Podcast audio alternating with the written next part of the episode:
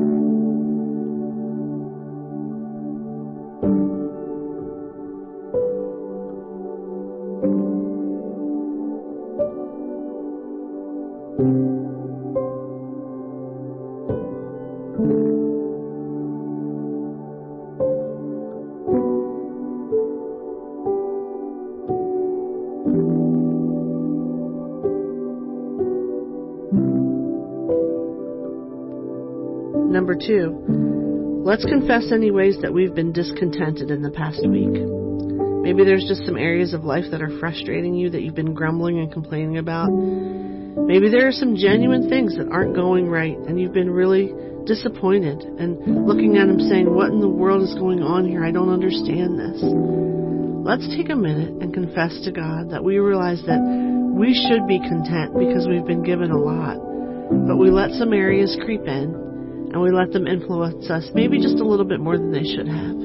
Maybe those discontented areas caused our attitude to be negative or us to be frustrated, or maybe we even kind of gotten little arguments or, or, or short tempered with people that in our families that love us because of things that are bothering us. We've just let ourselves have these little pockets of discontentment. Let's pray about that. Lord, we're coming to you today to confess that there are areas in our heart that we've allowed discontentment to creep into. We know that we've been given a lot, that there's so much that we have to be thankful for. And yet, there are these moments, there are these little pockets of time, there are these little things that happen. And sometimes we confess, Lord, that we let them influence our attitude and our day and the way we're feeling way too much. And so we just want to come and confess those little discontented places to you and ask you to forgive us for that. And now you pray.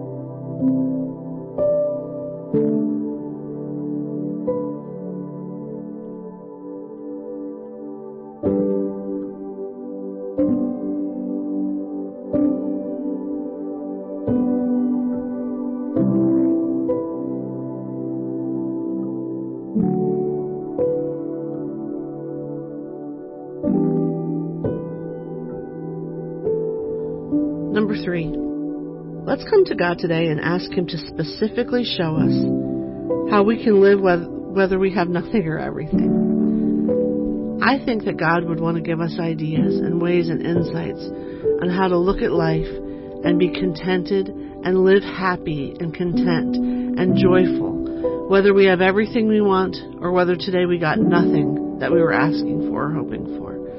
Life goes like that sometimes. Sometimes you get so much abundance, so much of what you needed. Your prayers are being answered right and left. And then it feels like you go through pockets of time where nothing's working out the way you thought it would, and nothing looks the way you wanted it to. Let's ask God for insight. Let's ask Him for grace. Let's ask Him for strength and confidence and assurance that we can live life from a place of contentment, whether everything is great or nothing is great. Let's pray. Lord, we need your help with this, and so we come asking. We don't just come asking for general things, but today we come asking for something very, very specific. We need your help to live life with contentment, from a place of contentment, from a baseline that we know we can be contented no matter what goes on, what the circumstances are, what the news says, what our bank account says, what our family is behaving like, what we're acting like, that we can be content. And so we're coming and asking you to help us with that today, Lord. And now you pray.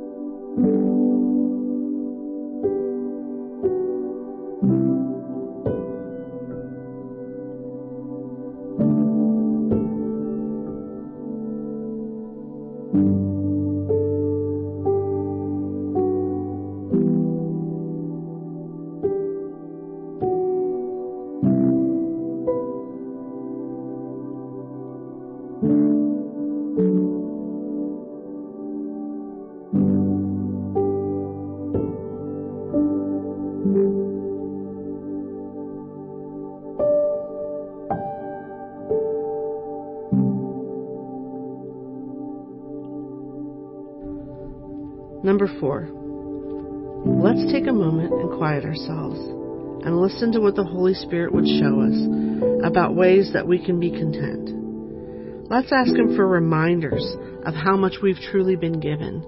Let's ask Him to, to bring joy into our hearts because He can help us remember all the ways that He's met our needs and all the things that have happened that are good, all the things we have to be thankful for. Let's just be quiet for a few minutes and think about all the ways that He's blessed us, that we've been given more than we deserve. And let's just listen for what He would say to us, specifically in the area of ways that we have so much to be contented about. Let's listen.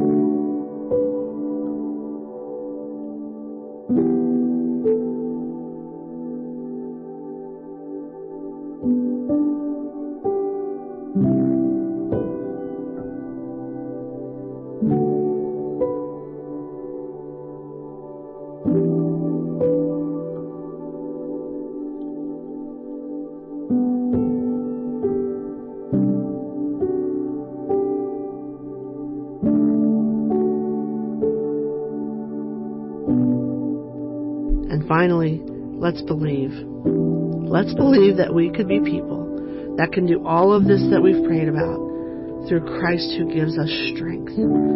This is a big belief this week.